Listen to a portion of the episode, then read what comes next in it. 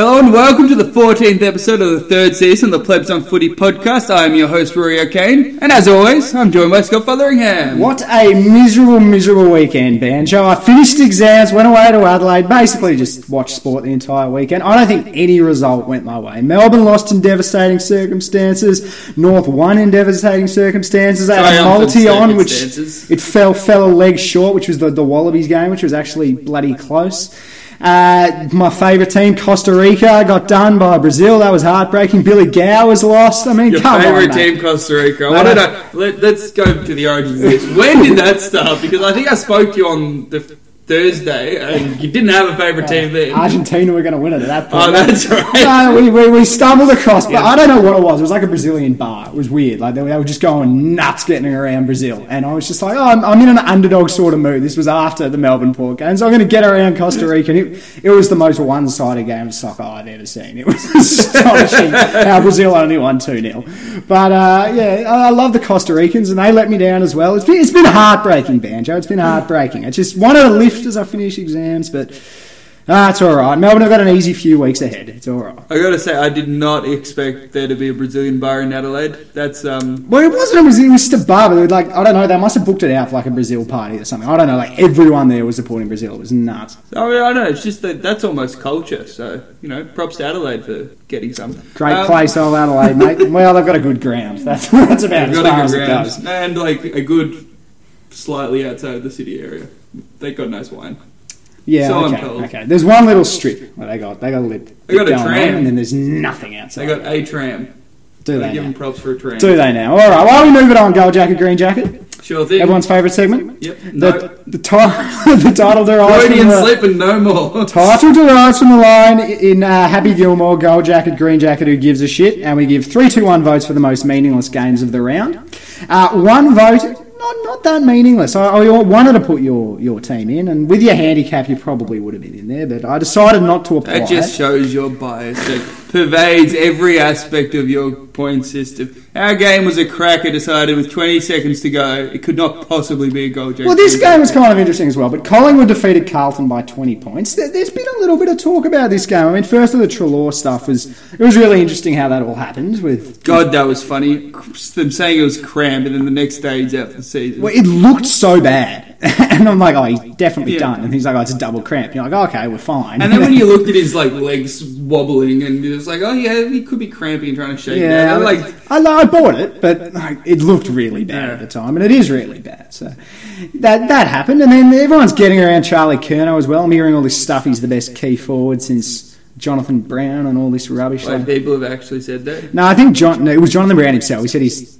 He's going to be one of the best key forwards we've seen, or something like that. He, he was, he went to some extreme. He did play a bloody good He game. did play a bloody good game, and he's probably going to be a bloody good player, but it's pretty early pro- prognostication for a guy Oh. who's kicked 19 goals this I, season. I still have a That's little. only one more than Billy Gowers.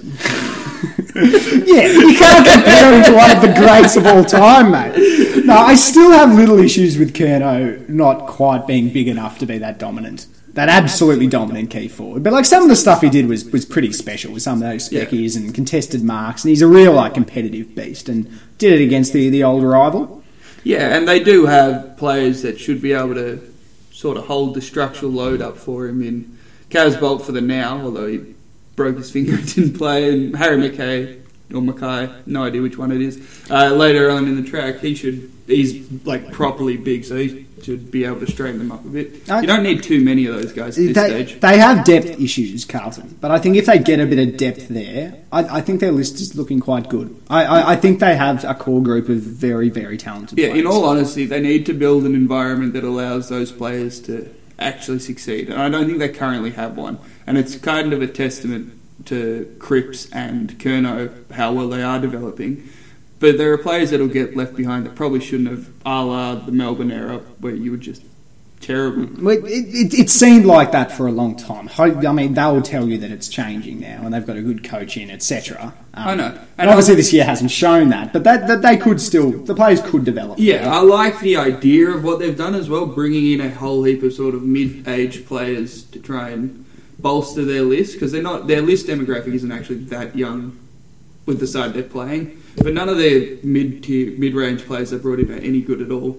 so it just doesn't help. You're just fan and not that young. And I, I said this last week. I think one of the best things about Carlton has been how open they've been about it all and how consistent they've been in what they've been trying to tell us that they're they're doing. And I think for that for that reason, it's been really easy to buy into it. But the, the wheels have come off a little bit this year. Um, did you watch much of this game? Uh, only snippets, a little bit of the start and a little bit of the end. I had a um, basketball game to play. No, no, that's all right. it. It was a weird sort of strange kicking, like short kicking game that Carlton were playing. It was it was really some of it was just, Reminiscent of the- last couple of years, sort of trying to slow the game down. Yeah, keep for- possession of. From a defensive standpoint, definitely. They were getting more players around the ball than they have been all year and obviously trying to limit the damage a little hmm. bit. But then the way they were moving it forward, there were a couple of passages of play where it was literally like, it was so slow. Like they'd take a mark, chip it forward 20 metres, take Yeah. a mark on a lead, go back, kick it to almost like a contest, like 20 metres. And they'd take a mark and they'd work it up the ground like To be that. honest, I don't understand why teams don't use a short lead in a zone more often. I, I just don't understand. I, it's probably like the risk reward factor. If the kick doesn't hit and you've only kicked it 20 metres to a guy on a lead, you're a bit And, boned. and, and, and, and the fact that it's slow as well Yeah. means that the team can keep folding back and keep that zone going. Where teams are trying to, you know, move quickly and move it long to get over the zone, and then the zone's completely gone. Whereas the thing is, if you're moving it slowly with short kicking, teams can eventually sort of adjust to that. Which, I mean, that, that's probably what happened for a lot of the game. Um, Collingwood are. I still think they're a really good side. Uh, how much do you reckon Treloar out hurts them? I'm in two minds because I think they've got a pretty solid replacement waiting to get more midfield time into Goey. Like, I, I, the game he played against you sticks out Yeah. massively. So if he can play that role and play anywhere near that level sustainably, they don't lose as much as most teams would by losing their best midfielder. But he's so good and he's been so good and he's tidied up a lot of his sort of weaknesses. His kicking efficiency, well, maybe not statistically, but he's become significantly more damaging by his kicks. And yeah, he, I think he's massive. He's probably their main driver through the midfield. So, Sidebottom and Pendlebury are excellent players, but Yeah. he's the one that gives them real go-ahead movement. He's the one that carries the ball forward and sort of makes them seem significantly quicker than they might otherwise be. And to go, he's got that pace to be able to replicate that, but uh, Treloar is just a jet, and it'll be hard to cover. Yeah, I, I think they've got players they can bring into the midfield. Mm. I think you obviously said De Goey. I heard people talking about well, hopefully they'll get Elliott fit and then he can go forward and De Goey can go Yeah. in the midfield, which sounds really good. And then uh, Stringer's been saying he reckons Murray will come in or um, Varco to give them some extra pace. But there's no player who's quite like Treloar. Uh, he's No, a unique he's player. No one goes as hard really and as long as he does with. There's- yeah, no, exactly. He's a unique footballer. And His straight line running through the midfield can sort of change the way you decide to use the ball. They, they might have to do a pretty significant rethink of their ball movement because they don't Yeah. have that option through the midfield to really break zones in the way he could.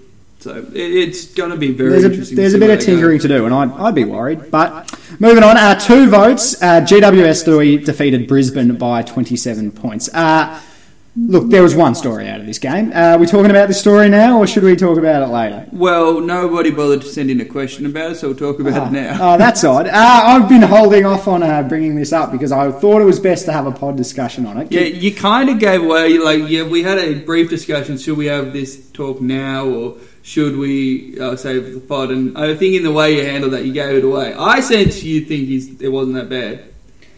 I thought it was clearly a careless defensive action. Defensive. He was going up for Can the you ball- tell me at what point he actually looked at the ball? Can, I, can you tell me what point he looked at the man? At no point. He went up. He went up with his eyes on the ball, and then he realised the player was coming back at him at 100 miles an hour, and he turned and put his elbow up to, to block the player coming back at him. And that's not a good action. That's not a good footballing action. He's had that coached out of him because that's very, very dangerous. But he wasn't trying to elbow the guy in the head. He was blo- He was. It was a, a flinch, a flinch reaction to a dangerous situation. Let me ask you this: How many weeks should he get? I, I think three would make sense to me. I think the grading is if it was graded careless and high impact, I think it's three down to two. It's severe impact, so I think maybe an extra week. Four maximum. I'm hearing six. I think six. I think six is absurd.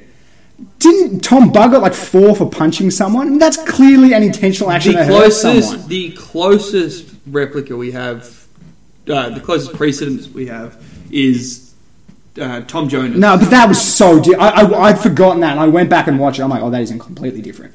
G- Gaff was standing still and like had, had already got his hands to the ball, and then Jonas's elbow came away from his body. You know who'd already got it. his It was hands to the ball? clearly an- Harris Andrews when he punched the ball away. But Cameron was off the ground and they were launching at each other, and he just turned himself. Where Jonas stuck his turn elbow away from his body to hit. Where something. do you think Cameron's elbow different. was?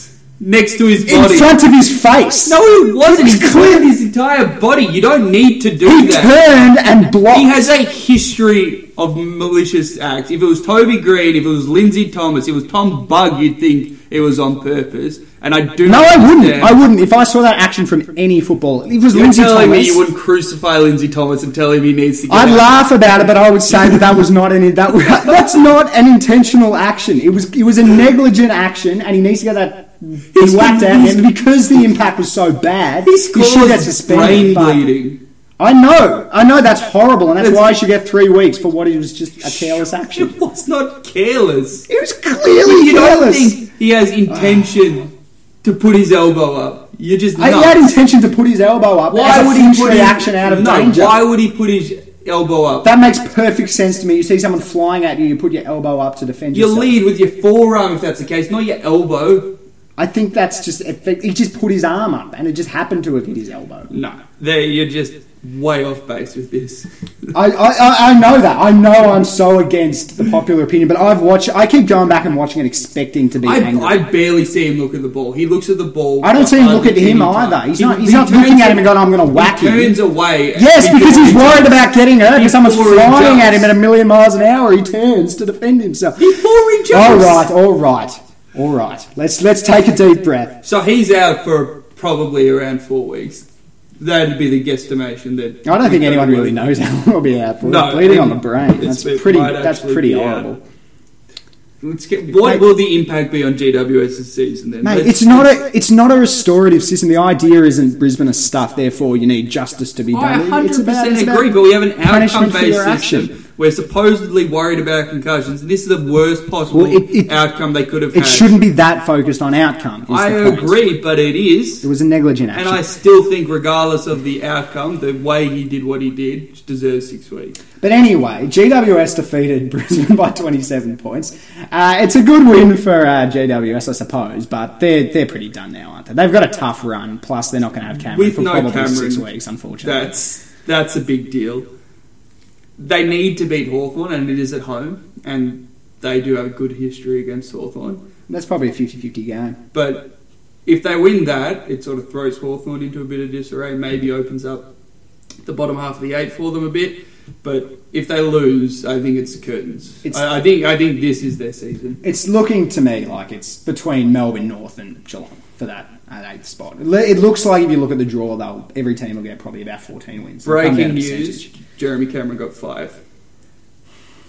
Okay, at least it wasn't six, but that, that that's still too much. That's still too much. But anyway, we should probably move on. There's not too much to say about that game apart from that incident. So uh, three votes is a pretty obvious one. Hawthorn defeated Gold Coast by I can't see how many because 53 points. So to those teams we say Gold jacket, green jacket, who gives a shit? Yeah, look, I apologise. I put my phone on the keyboard and I moved the run sheet down a little bit. That's on me. Mate, as long as you can take the blame, I, I don't mind. If you as long provided as you're me not with a printer to print it out, we wouldn't have these sort of issues. But no, you're not willing to do the hard yards to make this a more professional pod. So we, we, we put up with what we put up with.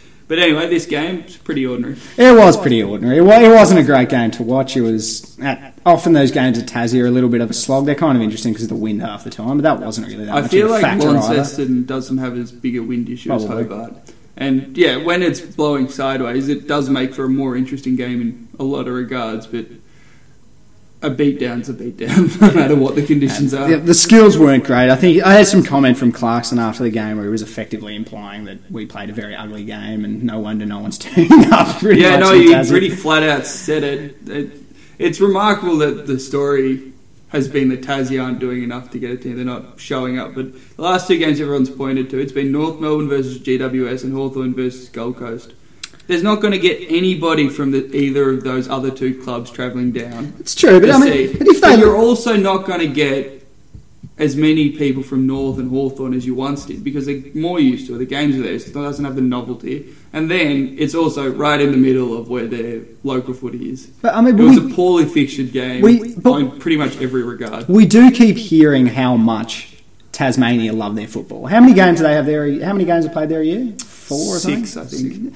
E- Either way, they should be absolutely stoked to have a chance to go to an AFL game, regardless of what it is. So I, I think they should be turning You're up. saying it's a privilege that we uh, we give them these morsels of AFL football. No, I'm not. We probably should give them more than we do, but if they love it as much as they say they do, I'd expect them to turn up to those games. Yeah, look, it's a fair point, but I don't know. They should have a team. But, you know, Gold Coast won't attract anyone to China either. So, Yeah. you know, like, it, it, it's not, yeah, it, it's not a great game to. Uh, for Hawthorn, these are the game. games they just need to keep ticking off. They got a lot of these, and if they lose one, it probably curtains on their season. So they've got to do what they did, and they did it. Yeah, I, as I was saying before, I think it, it kind of looks like if you look at the draws, both Melbourne, North Melbourne, and Hawthorn are all going to finish on about 13, 14 wins. And it could come down to percentage. Luckily, ours is quite good. Oh, if you lose, if you miss finals and we make it, it'll almost Oh. it will almost make it worthwhile. It's for it's ser- it's possible. If I got it's asked, very possible. if the streak was broken, but we'd make finals ahead of you, I'm not sure which one I would have taken. Wait, what? Oh, okay, yeah. Oh, no, you'd take finals ahead because you get the last laugh if that Yeah. happens. Oh, well. Anyway, let's get on to the more interesting games of football. We got Essendon defeated West Coast by 28. This is a massive result. Yeah, this is a very, very interesting game of football. It was, to be fair, West Coast, like they, they were completely flogged in the first quarter and a hmm. half to a, a shocking, in a shocking sort of way, and in the way that I, I expected we'd see signs of this from Essendon throughout the year. And it Yeah. was, it was crazy how good Essendon were and how poor West Coast were. From that point on, though, West Coast absolutely dominated the game. Like they probably should have won it. They, they They just didn't have a forward line, which when you've got two of the probably best 10 key forwards in the competition out, like two of the best five, At, what, what at one stage, I think they had two goals, fourteen, and they were kickable. They were, a lot of them were very, very kickable. Um, but I, I don't think it was the the two best forwards out that really. did- that's not what they lost the game in the first quarter and a half. Yeah. during that period, they were beaten out of the middle. They also, and- their ball movement broke down in ways that it just hasn't all year. yeah, to an extent, but like I don't think that I don't think that was the reason why Eston were flogging them. Eston were beating them firstly at the clearances, and then Yeah, their rebound got was flogged yeah. by Bellchambers, which, which is very very odd. And they're, they're not going to expect that as a midfield group, so that's going to that's going to really hurt them. And then like Essendon's rebound was frightening. I mean, we know that Saad and McKenna can do that stuff, but they did it consistently, and they were doing it every like five mm. minutes, and a lot of missed tackles from West Coast is probably Yeah. the worst thing. I think as exciting as Liam Ryan is, he doesn't quite bring the forward pressure that a lot Probably of probably not. Small forwards Does do. Willie Rioli either? Probably not. I haven't really seen it from I him. I think either. Willie Rioli's all right at it, but McLacra's not. no, he's so they, definitely they, not. they don't actually have great forward pressure from their little guys. And Duggan. Yeah, but he's only sort of so and so in there. They don't Yeah. really have any standout harassing small mm. forwards. And without the efficiency that they've been generating with the big keys, making sure that the ball was more often not going their way, I think they really lost the ability to trap in their defence. And I'd when you combine that out. with Naitanui being beaten in the ruck and them being beaten in the midfield, they just didn't really have a way to, yeah, generate scores or prevent Mm. Essendon from generating their own from the back half, which we've said over and over again. If you can stop that, you stop Essendon scoring. But Yeah. Yeah, but uh, I, although this was shocking to watch and it was quite entertaining, it doesn't change my opinion on either of the teams. I, I think Essendon are a very talented but a very inconsistent team. We saw how good their best is, and then we didn't see it for two quarters. They, they were beaten quite badly for two quarters. And from West Coast, we saw a bad performance, finally. We saw a truly bad performance for a quarter and a half, and then they started playing quite well and just didn't finish off for the rest of it. So, yeah, you, you were, are you a little worried about how the next sort of months are going to go without Kennedy or Darling? Because Kennedy's out for four weeks, Darling's two to four still. They've noticeably had their two worst games whilst those two have been out. So you've got to be a little bit worried, but they're still going to have enough wins in there to get be top two, top four at the worst. I could see it costing them top two. Yeah, maybe. Are they a shoe in to beat Adelaide this week in Adelaide?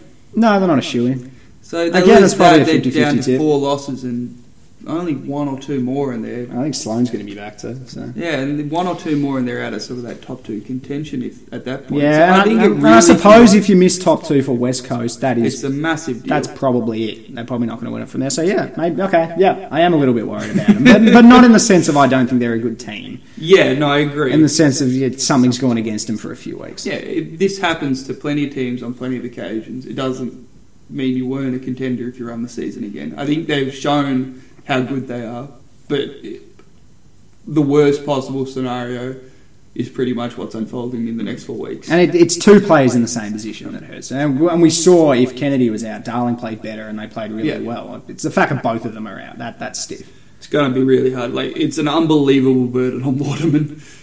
He's just stuffed. He's got so much Yeah. to do, and if he steps up, well, they've found one, but I don't see that No, happening. Fraser McInnes actually looked quite good at times. He really launched at the ball quite well. But- well, that's an important part. So anyway, Yeah. let's get to our uh, more favoured segment. I'm not going to. I have so many segments I don't pick favourites with, but you only bring one to the table. So Hey, you can- don't have any segments. These are all our segments except for Gold Jacket, Green Jacket, which is mine. How on earth do you? Okay, we're doing the Kane Cornes. we buried the lead, but how on earth do you have a claim to that? How is that? I don't, I don't remember who thought of it, but we both put the same amount of effort into it. We both picked one thing each, and then we both, you know, we, Oh, we, so we that's how picked the Kane Cornes defining. call I thought we were doing. We were laying claims from the outset of who proposed the segment. And Did I you did. propose this? Yeah, no, I did. Didn't you? Don't, Look, I may have Got, I don't actually don't remember. I, I, it's definitely my idea out of the two of us. I may have got some uh, consultation brought in. fine, fine, But whatever. It's definitely my segment. I don't care. Anyway, props to you though. You brought this to the table because you think this is an absolutely ridiculous call. We've got Sam McClure saying Max Gawn is a top three player in the competition. And you are right in saying that. I don't think it's a ridiculous You are call. absolutely right in saying it's ridiculous. There is no sense whatsoever to be made in this goal. He is a good player. He's probably a top 10 player. But there are multiple players that are more deserving to be in the top three. And there's more than three of them because I just realised what I said didn't actually preclude him from being in the top three. I look. I actually look. I don't think it's that much of a dumb call. I reckon Max is easily top ten, and I reckon he's pushing top five. He's probably around seventh. I reckon that's about where he fits. Uh, it's a weird call though because he's just come off probably his two worst weeks of the year. Like, why did he decide to bring this up now? And he's been rattling on about how much he killed Paddy Wright. He didn't kill Paddy Wright. I, that was actually a, it was a really good ruck battle. Neither ruckman really got on top. We won the clearances, so Max probably takes the points. But from the ruck perspective, it was pretty. pretty Yeah, what was odd about that is half the other commentary I heard around the ruck duel was how good Paddy Ryder was. So Yeah, was like, he's just decided he's going to go on. He's done a Kane Cornes. He's done what we know what he does. He, he thinks that he's like, oh, I think Max Gordon's pretty good. I'm going to take it to an extreme degree just for the fun of it. Yeah, what, what I like about this though, Kane Cornes generally wait for a remotely appropriate time to say things, but Yeah. as you rightly pointed out, Max is in his worst form slump of the he's, had, he's had a well, he's had one bad week and one all right Met week. week. Who Yeah. did you, who, I destroyed Jacobs the week before that. Um, but yeah, no, it's just great. I love Sam McClure. Sam No, this McClure- wasn't Sam McClure. It's Kane Cornes. It Oh, was Kane Cornes. Yeah. Oh, I thought it was Sam McClure. No, no, this was the man himself. Oh, well, no. This was straight from the god's mouth. like sixty percent of what I said just doesn't make sense now. but uh, yeah, no. Oh well, no one can beat him then. I do love Sam McClure because I think he's a hilarious like, punching bag. But Kane Cornes, oh, That was, yeah, that was from the great Man, man, the myth, the himself, legend. Yeah. Mate, you don't even read the links I send you. he's looked at. Just look at the headline. Was Kane? Was Sam McClure in the photo? What photo? I don't know. I came up with the pop up. Never mind. But anyway, he's looked at Mark Fine coming for his crown. He's decided I'm not having I any mean, of yeah, that's what he's done. But he doesn't. I don't think he's got the ceiling that Mark Fine has. Uh, but he's definitely going for He's- um, consistency. He's got the consistency. Yeah, exactly. We love the man. It's still his segment. It'll always be his segment. okay. Follow up with what's your Kane Cornes? You know, we had our top five recruits of the year at the start of the year. I think someone hasn't just entered the top five. He's clearly the number one right now. Billy, Billy, Billy, Billy Gowers, mate. How good is Billy Gowers? I love his name. How good was he against you? He was he was actually played so well. What a great pickup. The bloke was oh, he was rookie listed at Carlton. Got delisted from Carlton. Played a year of VFL, and he's now a very, very good footballer. Something needs to be said. It's a He, great he pickup. got delisted from Carlton as a half forward. After they'd gotten rid of the All Australian forward line that they gave up. But they'd already lost that forward line and they still. And he still got to listen and he's turned that around. What a Yeah, genius look, I can't argue with a lot of it. He was very good. I think he got the third or fourth most coaches' votes. He played excellently. He was dynamic in the air. He, would have had you. You, you would powerful. shitting yourself about Billy. Yeah, no, he was. Um, I was very angry with him at two minutes and fourteen seconds left in the Oh game. yeah. Uh, but no, he, a lot of that is very, very relevant and very good analysis by you. Um, it's a good guy to get excited about. I like it when you go off the beaten track just a little bit. Billy Gowers, only very straight and narrow, but you've picked a good one here. But your actual comments ridiculous. Top five recruits. We didn't include draft pick Scott. I think were it, free counts, agents it counts if they're out of the VFL. You want to be a lawyer. You want to be a lawyer, and you flout with the basic rules of a segment like that. All right, all right, fine. Put, And I know, away I, our know, top five. I know I'm not one to talk about uh, manipulating the rules of a segment, but you've done it post fact, Scott, and that is not acceptable. I want you to apologise to the listeners for wasting their time. Take out my my That doesn't thing sound about like an apology. Take out my thing about our top five, but still, the word recruits can include both draftees and from other clubs. If you put all of that together, Billy Gowers is clearly number one. Clearly number one. We love Billy Gowers. Clearly number one. He's my new favourite player. Can we bring in Billy Gowers, watch? yeah, no, we can do that. Yeah, all right. All right, Yeah, you got to let's replace Lyndon Dunwich, so we can't have two different player Oh. elections. So it's on your conscience. Are you abandoning Oh. the the mascot of the podcast? Give me a week to think about it. Next week, we will have one watch segment, and it'll be one of those two legends. Okay, this is big. I'll, I'll let you know. This is this. But anyway, what's your Kane Cornes banjo? Can't be as good as that one. Yeah, no, mine's not controversial at all. It's just right. Um, Channel Seven are the worst set of football reporters in the country. Tom Brown and Mark Stevens. I, I, I don't think I need to. You have a lot of vendettas, don't you? Yeah, I really do. I You don't really, like a it's the Bulldog. You hate Steve because of the Bulldogs as well. Yeah, he tried to get uh, Shaun Higgins suspended this week. He commented about three different minor incidents that shouldn't have even been looked at by the MRP. Co- commented on like three different news bulletins, and all of a sudden he's got a fine for something he doesn't deserve. It's ridiculous. Tom Brown's an, an odd unit. Tom Brown, I think, is just an idiot. I, I, I, He's a really weird He's got a commerce degree from Melbourne, and somehow he's decided to become a sports reporter. And I think when he so he's got a Twitter account that is possibly one of the funniest Twitter accounts in existence. Because it's retarded. Oh yeah, it's awful. But the most intelligent stuff he does is talk about Bitcoin. That is odd. It's That's just it's surprising. fantastic. Wait, is he actually intelligent when he talks about No. Bitcoin? Okay. he once said um, he's looking at the North Korea uh, USA summit as a sign for whether or not the Bitcoin. Like this is his main takeaway from the summit was he was wondering whether or not Bitcoin would uh, increase in price if it was brought to North Korea. was, he, uh, was he trying to be funny? No, the man has never tried. He always, I, I always love watching at the end of Romy Bryan, where Brian's like, he's such an awkward dude, but he's like, he, he loves being awkward, and then he walks over to Tom Brown, he's standing there, and he just looks so uncomfortable. Uh, but who are we comparing him to? Who are the Anybody. reporters on I would take the Herald Sun, John Ralph uh, stable Ooh. ahead of these two. No, you wouldn't. You yes, I would. Ralph. I hate Ralphie. Ralphie is an idiot. Yeah, and these two are. No. Tom Brown is just an idiot. Tom Brown is a vaguely harmless idiot. Mark Stevens is malicious. Malicious. Malicious. If something bad biases. happens to the Bulldogs, whoever did it to the Bulldogs, he goes after them. He's the Luke Darcy of football reporters. He is an embarrassment to journalistic You've ethics. just you've just reminded me why I shouldn't listen to you when you're talking about Jeremy Cameron. If, if you that's your definition of malicious, he's not malicious. He's an idiot. He's not malicious. If you don't think Malicious he is a very he strange to maliciously tried to get Shaun Higgins suspended, you're crazy. I don't believe he maliciously tried to do that. No, Yeah, that's because you didn't watch it. that's true. but I would be very surprised. what I like is every time uh, I have one of my conspiracy theories and you try and rebut me, I just bring out that you didn't watch it, Carl, and I'm right 90% of the time.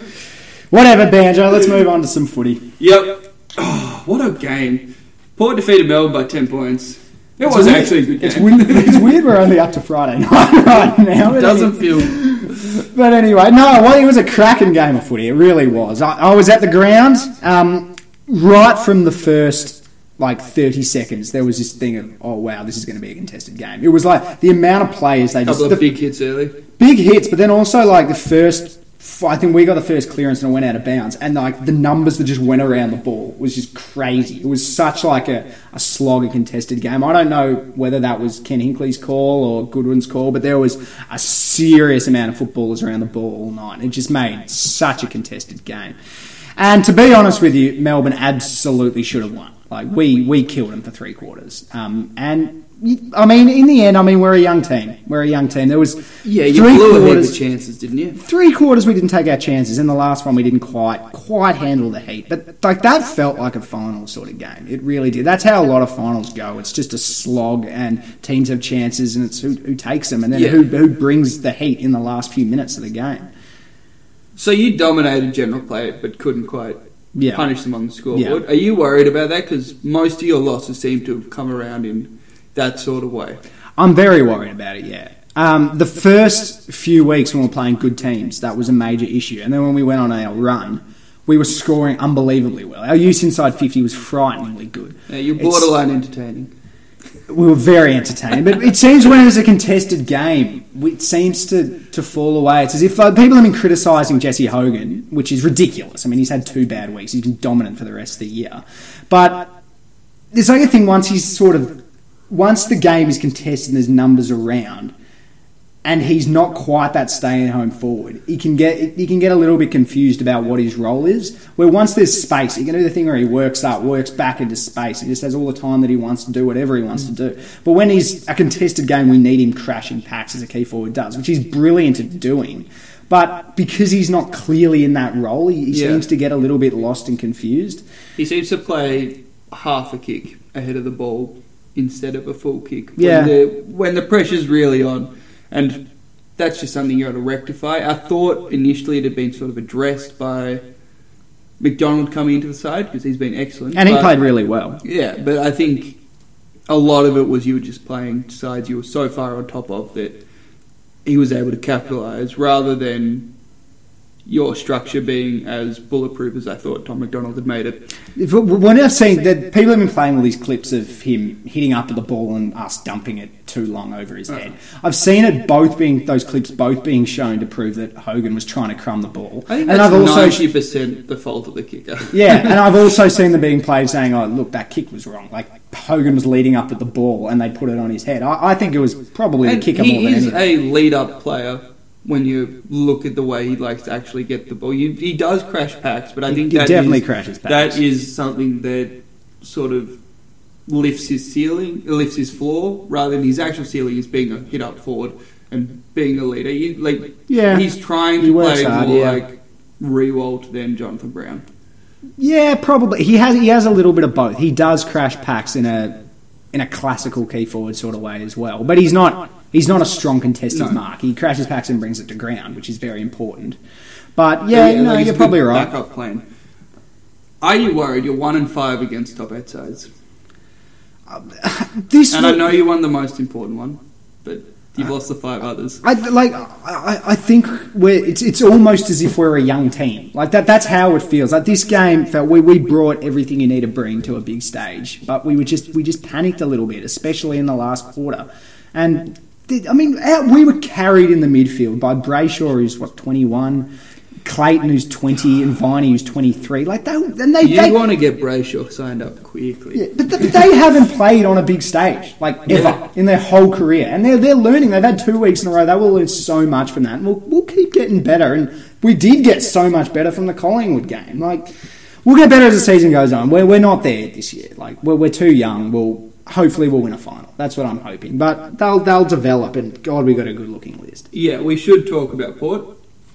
What are your thoughts on them? Because they have dropped the flat track bullies tag. They have played very well against other top eight sides. Yeah, their record against the best sides is actually great this year. Yeah. Um, well, as I say, we we are playing for most of the night, but like their last quarter was brilliant. Like the heat that they brought was was truly special. Like uh, Ollie Wines was unbelievable the way he lifted. His last month has been outstanding. Yep, he's playing some seriously good footy. Uh, Robbie Gray was well held, um, but yeah, it was it was a tough contested game, and they it, it was pretty impressive by them. And uh, yeah, I'm I'm pretty convinced by Port Adelaide. They're they're a chance for top four for sure. From there, can you see them winning the flag? It's possible. It's possible, but it's a small possibility, I think. I think so much of it factors if Richmond have to play an away final. Yeah. but yeah, Yeah, like, I, I- think as good as out of the chasing pack, I think they're pretty much as good a chance as anybody. Their, be- their best footy can beat Richmond, I think. Uh, I think Well, it's they did beat unlikely that it would. Yeah, that's true. that's true. But like, if if Richmond play good footy, Port are one team who I can think they could potentially. Their best game could be better. Yeah. Yeah, all right, fair enough. Uh, anything structural about Port, or is you've just wasted all your thought on Melbourne? No, I, it, the structure of the game, as I said, was crazy numbers around the ball. Right, good balanced coverage. Let's move into our top five or top six in this case. We're going all Australian. We forward. don't have a top five. How many times I have to tell you? And you're doing this for another week as well. all Australian forward line. All of the passion. Take it away. Fans, Who's your half forward flank? Uh, you take it away. I'm just getting mine up. okay. yeah, well done to us. I've gone Shaun Higgins, absolute star. Brownlow fancy now. Uh, elevated himself the last few weeks. He's having his best year by a mile, averaging 27 a game, kicking goals. He's the first North Melbourne player in history to kick third, to kick a goal and have 30 touches in three consecutive games, which probably says more about North than anything else. But I love him. He's very That good. that all that was all just complete white noise to me. Uh, you're an idiot. I have him on my right flank. but uh, yeah, I, I, I, I didn't want to put him in. I, and I did this even last week. This week the hype's coming up Yeah. and people are starting to put him in. I put him in even last week and. It's because I can't really find any small forwards who deserve to No, be in there. tough. And, and Higgins obviously isn't playing as a small forward, but he's someone He's you can as an inside midfielder. He's averaging six clearances a game or But you, something. you could put him in as a flanker, and he's not going to be, you know, a Ben Brown, like a, a key forward. So I'm like, for balance, I have to have him in there. And he, look, he has played very, very well. Yeah, I cha- I think I chased small forwards harder than you did, but we'll move on. Who's your centre half? Uh, well, I've got Jack Darling in there. I mean, he's, he's missed what two weeks, but Yeah, I think so. I, I I think he's a perfectly reasonable pick. I just sort of projected the fact he's not going to be there for another month. mate, it's a so. mid-year All Australian. I know, team. it's till now, mate, and he's clearly been in there. Like, yeah.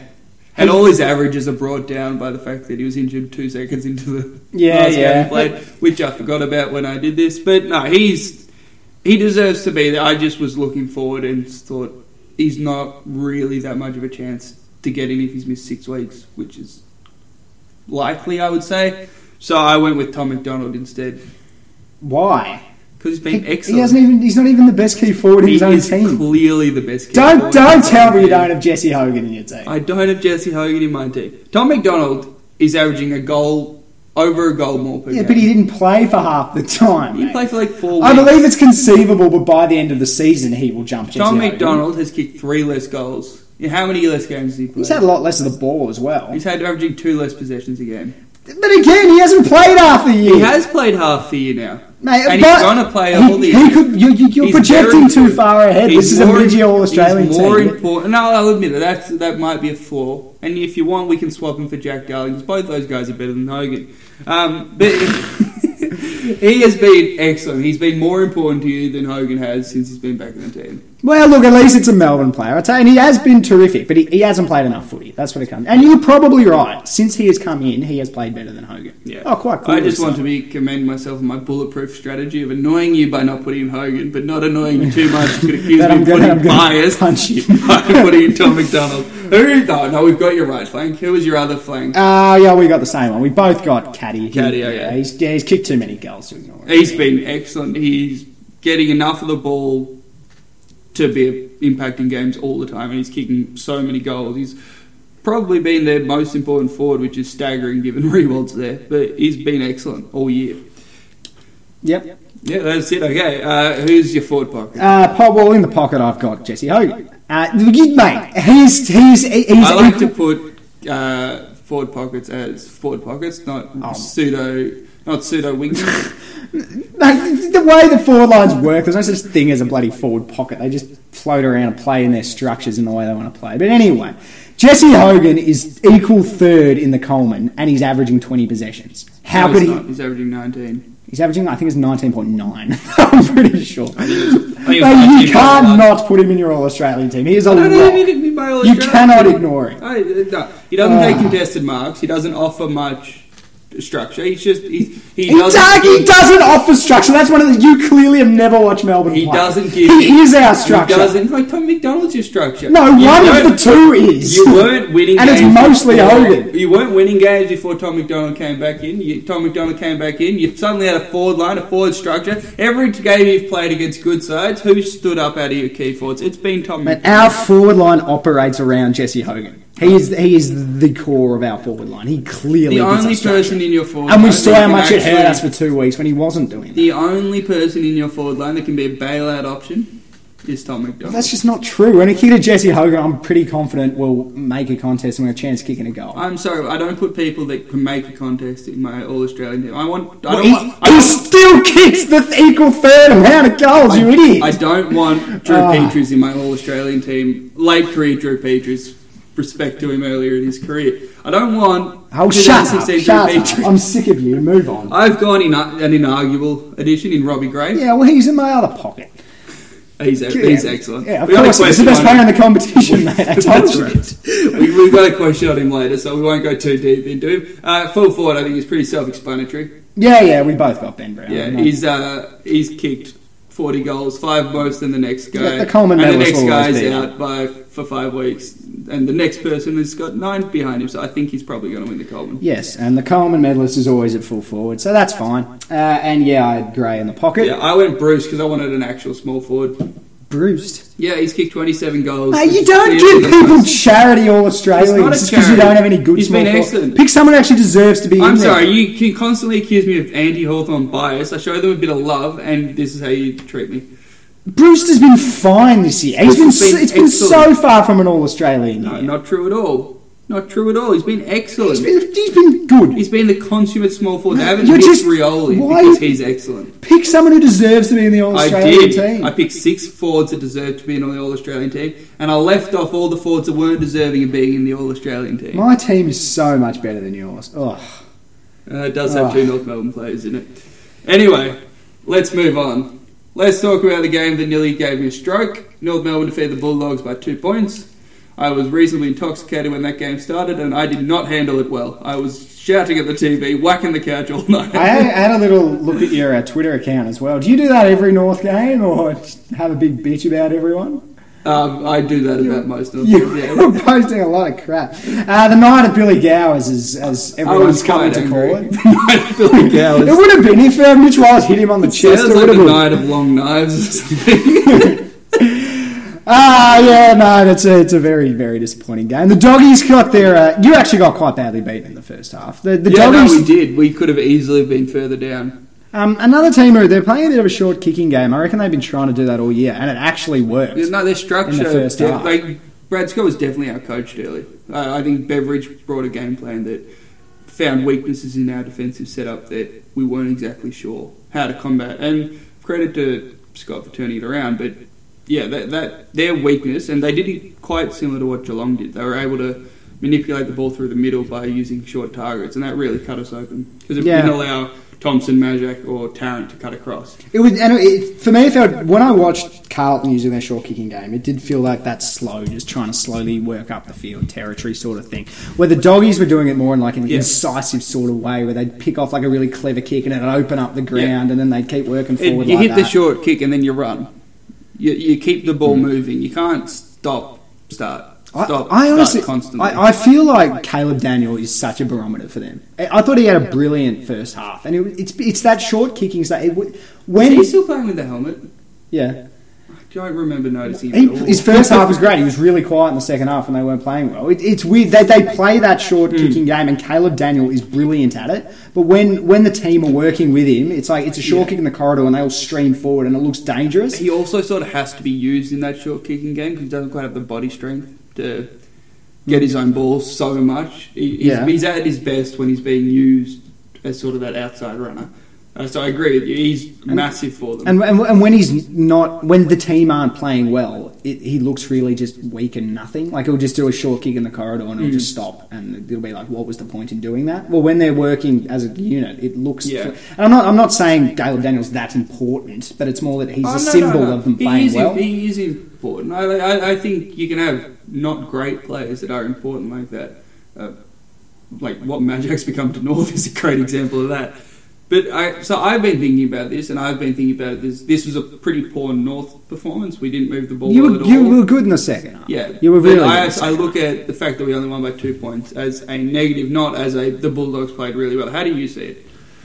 Oh, I think it was a bit of. I I- th- th- it was the best I've seen the, in the first half. It was the best I've seen the Dogs Mm. play. But I, I, I don't think you would be that disappointed because I thought the game wasn't on the terms you wanted, and you you were clearly the better. You deserved to win it. You were clearly the better team in the second half. The Dogs are have for lucky. saying that because I've listened to about seventeen different football podcasts because I procrastinated at work, and none of them said that. So That, I find you. that really surprising. I, watching the last quarter, I just thought North are definitely going to win it. And I was shocked that the Bulldogs got on top because you look Yeah. like a much better team and as we the game like we went were on. running away with it too. That's that's what good teams do. As the game goes on, they get on top, and you and so I, thought you clearly deserved to win it. Oh, thank you, Scott. They kind of they shocked you out of the start playing a different brand of footy. Yeah, what what sort of the only thing I've heard that's made me think more along those lines is that apparently the Bulldogs had a 313 pressure rating, which you, you'd know the explanation that 180 is supposed to be good.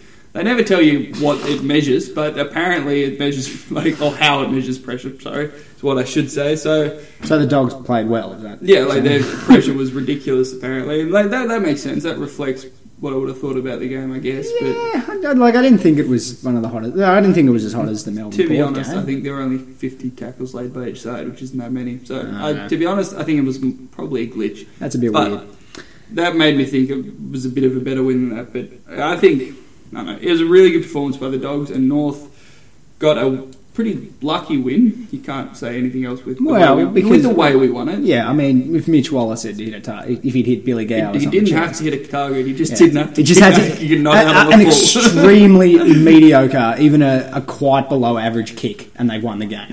he He had to kick an absolute stinker. And he went. He just went for the centimetre perfect kick. You got to feel a bit sorry for him. Yeah, apparently He'll be- he'll be chewed dropped, won't out by Beveridge. He'll be dropped, won't he? That's it's kind of sad. Yeah, I don't think I think he's quite a good player. I don't think that rate him. I, I think he'll be leaving the dogs for just staggering for the father son. I can, I can see him playing really well at another club. It's not just like they they haven't. I can see him going to Essendon and making a massive difference to their Yeah. inside ball winning Like, they haven't appreciated him enough, and even when they brought him in this year, he's been playing forward half the Yeah. time. He's an inside mid. I know. I don't think Beveridge likes playing people in their best position. I think he's fascinated Yeah. with flexibility in a way that's actually detrimental. I like I, I yeah I, I probably agree with you. I think he was really he's been really poorly handled by the dogs, and I think they'll probably regret it in the same way that Devon Smith was poorly handled by GWS. yeah, I, I think Just Smith's underappreciated. is a lot, a lot easier to understand. Devon Smith was actually crowded out, and a lot of those guys left over time. So Yeah. by the time he left, there was a hole.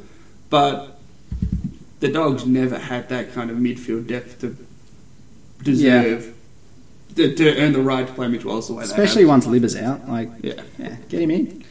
Anyway, let's move on. We spent enough time on talking about how good North Melbourne. Actually, no, we didn't. How good was the final goal? How good was Majak in the last? Oh, I thought we were moving on. yeah, no, I just want to talk about Majak. He was excellent in the last quarter. He didn't have anything to do with the final play, but yeah, yeah, he, did- was. He was. He really was so good. Yeah, Three really contested marks, one on ones that he would have lost earlier in the Yeah. year. Oh, He had a good run Billy down tackle at one stage as well. on Billy Gowers. Actually. well, that's that's that's that tells a lot. So That's, that's, that's crazy. That's why Majak's the best player in the comp. Uh, anyway, let's get to the mailbag. Poochie's mailbag. We didn't get many questions this week because I forgot to put them up and it was left to you. So that's on me. But it's going to mean we're going to have a short one. So who's the best player in the comp? Max Gawn, Billy Gowers, or Majak Daw? These are the Oh, only. What they three call options. Sophie's choice. Is that the? I, I, like, it's a tough choice. Wait, who asked the question firstly? You remember I this? don't- It Alex? was- no, it was Liam. It was, it was Liam. But uh, mate, I honestly, it's one of those things where you look at the three names and you start, your heart goes in one direction, and then you think, oh, but what about Billy Gowers? And then and then you start thinking about him, and then you go, what about Majak? I, oh, I don't know, mate. If you, all I know is if you're picking three players to start a new team, that would be your spine. I think there's a pretty easy ranking here. And Billy Gowers number one. There's yeah, no, that, that's probably there's where I'm no bias at all with this ranking. Number one is Majak, for obvious reasons. Mark Fine said so. Yeah. Yeah, that's fair. No borderline reputable journalist has called any of the other two the best player in the competition. That's that's a fact. Uh, top three, but yeah, all right. Yeah, That's why. It's Mark Finer a reputable That's the reason. That's the reason Max Gawn. There's no room for Max Gawn in the top three players in the competition. Majak Daw takes his spot. Anyway, Billy Gow's number two, All right. very obviously, and Max Gawn lagging behind at number three. Maybe They are- barely number. they're becoming Actually, three- I, I can't say he's the third best player in the comp because that contradicts my earlier discussion. Uh, they're becoming three cult figures, aren't they? I mean, well, They Max are. already is, Majak already is. And I reckon Billy Gow's will be as well. I, I love all three of them. I I, think love we them might all. be in a Billy Gow's bubble, but that remains to be seen. Yeah, Quite possibly. Quite possibly. Because to be honest, I didn't think of him the same way as you did until you came back from Adelaide, and your your positivity's been infectious. I'll give you that. Watching a player play well against North. that's makes what gets you happy, going, yeah. and having bet on him. Next up from Adam, we've got: Would you rather pet a lion with Ross Lyon or get a beverage with Luke Beveridge? What is with all these brain busters? that's, that's a bloody tough question. I mean, I, I like beverages more than I like lions. But You I like like Ross Lyon a lot more than I like Yeah. Luke Beveridge. So like, I honestly, it's a toughie. That's a bit of a tongue twister what you just did. Um, I, I, I go through. I, I look at this as a very systematic, logical way, as I do with most things. You know, that's how I base all my opinions. There's no emotion coming in at all. And I would go, I'd pet the lion with Ross Lyon well and truly before I'd get a beverage with Luke. Yeah, well, you just hate Luke Beveridge. no, it's not just that. I don't like Luke Beveridge. That is very true. that's a And look- factor. But I can also get a beverage very easily in a lot of different ways on a lot of different occasions. How often am I going to get the chance to pet a lion? Yeah, I'd be a bit scared petting a lion though. I I'm mean, assuming Beveridge, a you know, is a guarantee. good time. I'm assuming a guarantee of safety. Also, I think he's way more likely to. eat I'm not lion. assuming that at all. I don't think that's ever a thing. I think it's always a bit of danger when you're petting a lion. No, And I don't know if assuming Ross safety. would control him too much. Yeah. Anyway, There's no, there's no part of this that says there's no. Lion. I think I'm, I'm going to go to the beverage to be honest. I- I'd like to, have, and he's he's an odd fella. You always be interesting. conservative. Anyway, should this from Pooch? Should clubs be allowed to draft players from state leagues mid-year if players retire? Uh, if players retire is an odd little thing to add on to it. I, if they bring anything in like that, that's not going to be, be universal, doesn't yeah, it? And, uh, yeah. If you have an injury, um, I, I quite like that idea. The mid-year draft bothers me a bit in drafting AFL from AFL clubs. Yeah. Um, I, I just there's enough heat on. There's enough you know hype around trading and stuff. I think it would just be ridiculous if there was a chance for Rory Sloane to get traded now. It'd be crazy. Uh, but drafting from state leagues, that's that's pretty cool. I, I really like that I idea. I do It's think it'd be win-win. really hard on the state league players though.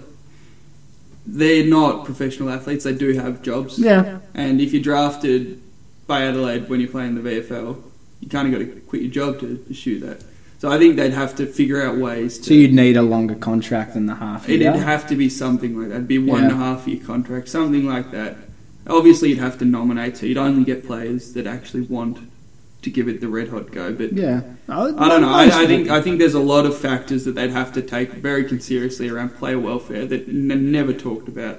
Yeah, when that's true. The media draft is brought up, and I don't think two tall players from Richmond retiring should be the motivating factor in getting a mid-season draft. Poochie. that is true. That's also a factor. Anyway, last question: Is Robbie Gray the sexiest player you can remember watching? Do you I remember? told you we'd do you remember who asked this? This is from the big dog, Maxi. okay, uh, mate. I said he was the best player of all time last week, and yes. You didn't say the best of all time. You said the best player in the comp. Oh, did I say all time then? Yeah. Yeah, no, he's the best player at the comp. He's not the best player of all time. Uh, but yes, probably. Who, who beats him? Who beats him? I mean, I think I when we did our sexiest players in the competition last year, I think I had Pendlebury number one. Robbie Gray jump him now, just because he's playing a lot better. Yeah, uh, And I don't. Tex can't be in there. anymore. We used to have Tex up top. I, I, yeah, Tex fails the good enough test for the top end of the sexiest player. He's still very sexy when he does things. Yeah, He doesn't do it frequently enough. Yep. He's sort of in that. Um, right, there's one that- thing he's- sexy he does when he wheels around and Yeah. kicks it from 60. Yeah. And that's incredibly sexy. But he's in that conversation now where you go, you know who's sexy, and you bring up a player you wouldn't have normally thought of. But when you say a sexy player, you think of Robbie Gray. yeah, you do. That's Are the first is there, thing is that comes there anyone mind. else you really think of? I, I, I'm, I'm remembering it now. My other two were Nick Nat and Bontempelli. And yeah, I would have Gray ahead. Well, you're I right. would When you have think of Gray sex, well ahead of those two. when you think of sexy players, the first thing you think of is Robbie Gray. So yes, Second is Shaun Higgins, obviously, but um, You can't tell me he's not sexy. I, well, yeah, he's probably sexy, but I wouldn't have him in near the Robbie Gray category. He's the second sexiest player in the competition. But anyway, now let's go historical. Who before Robbie Gray? Oof. Oh, Andrew McLeod is more sexy. Andrew sexy. McLeod, he's the sexiest player. Yeah. He was incredible. The way he glided and used the ball. Oh my god, he was incredible. I, I reckon Simon Black was really sexy as well. Yeah, true. In a very Pendlebury mould. He, yeah, yeah, very similar to Pendlebury. Is there anyone else you can think of? Top of my head, probably no. I'm trying to think of the great players. A lot of them are bulls, like the Mm. you know Voss. I also and, don't have the greatest memory of all time. You know, when it comes Judd. Judd wasn't sexy. Like, like Daniel was- Kerr was pretty sexy. Yeah, although when I watch highlights of Daniel Kerr, I go, It was more of a frenetic Not- sort of. yeah, sexy. you're not quite a Cyril sort of thing about him. Yeah. yeah, Anyway, you know, he's right up there. There's only a couple that you'd put in the same conversation. Yeah, I reckon I'd put McLeod ahead of him. Yeah, Yeah. I'd have to go back and look at McLeod again. I don't really he was man. He was doesn't pop to amazing. mind. God, I loved watching him. want to know. But anyway, mate, we're gonna get under an hour. Yeah, let's celebrate this fact. Thank you very much for listening. We're not doing tips because they'll be up on Thursday. Anything else you've got to say? Not at all. I want it under an hour, mate. we got That's all I five want. minutes left to waffle Oh, before we're that not going comes. to waffle for five minutes. But anyway, thanks for listening. I don't know, share us on Facebook or something. Ah, Yeah, giving you a know. spiel this time. Yeah, there. Anyway, come back next week. That's more important. No, it's not more important, but do both. End it.